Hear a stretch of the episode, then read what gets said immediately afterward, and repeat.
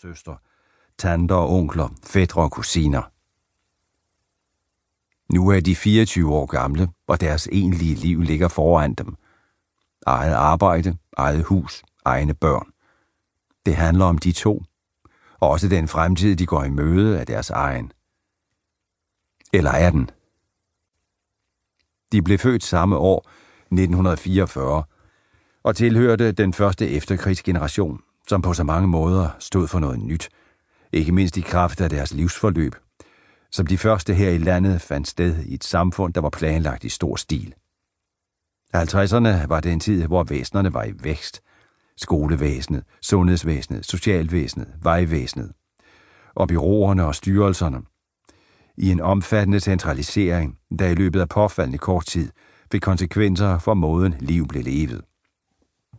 Hendes far, født i begyndelsen af 1900-tallet, kom fra den gård, hun voksede op på, i Sørbovåg i Ytre Sogn, og havde ingen uddannelse. Hendes farfar kom fra en af øerne i havet ud for kysten, som hans far og farens far sandsynligvis også gjorde. Hendes mor kom fra en gård i Jølster, omtrent 100 km væk. Hun havde heller ingen uddannelse, og hendes slægt kunne spores tilbage til 1500-tallet i det område. Når det galt hans slægt, lå den højere på den sociale skala, i den forstand at både hans far og farbrødre havde en højere uddannelse. Men også de boede samme sted som deres forældre, det vil sige Christiansand. Hans mor, som ikke havde nogen uddannelse, kom fra Åsgård Strand. Hendes far var los, og der var også politimænd i slægten. Da hun mødte sin mand, flyttede hun med ham til hans hjemby. Sådan var mønstret. Den forandring, der skete i 50'erne og 60'erne, var en revolution. Blot uden den voldsomhed og irrationalitet, vi normalt forbinder med revolutioner. Børn af fiskere og husmænd, fabriksarbejdere og butiksmedarbejdere begyndte ikke alene på universitetet var uddannelser til læger og psykologer, historikere og socialrådgivere. Men mange af dem bosatte sig også langt fra det område, hvor familien kom fra. At de gjorde alt dette med den største selvfølgelighed, siger noget om tidsåndens styrke.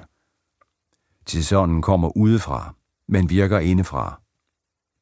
For den er alle ens, men den er ikke ens for nogen. For den unge mor i 60'erne ville det have været en absurd tanke at blive gift med en fyr fra en af nabogårdene og tilbringe resten af sit liv der. Hun ville jo væk, og hun ville leve sit eget liv. Det samme gjaldt hendes bror og søstre, og sådan var det i familier i hele landet. Men hvorfor ville de det? Hvor kom den stærke overbevisning fra? Ja, hvor kom det nye fra? I hendes familie var der ingen traditioner for sådan noget. Den eneste, der var rejst væk, var hendes farbror Magnus, og han var rejst til Amerika på grund af fattigdommen herhjemme. Og det liv, han havde levet der, lignede længe til forveksling det, han havde levet i Vestlandet. For den unge far i 60'erne så det anderledes ud.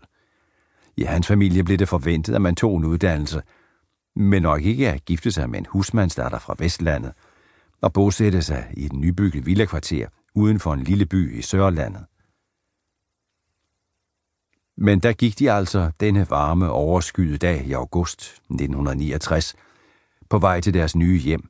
Hans læbende på to tunge kufferter, fulde af 60'er tøj. Hun skåbende til en 60'er barnevogn med en baby klædt i 60'er tøj det vil sige hvidt og fuldt af blonder, og mellem dem løbende frem og tilbage, glad og nysgerrig, spændt og forventningsfuld, deres ældste søn Yngve. Over den flade strækning gik de, gennem det lille bælte af skov, hen til porten, der stod åben, og ind på det store lejrområde. Til højre lå et bilværksted, ejet af en vis Vrolsen.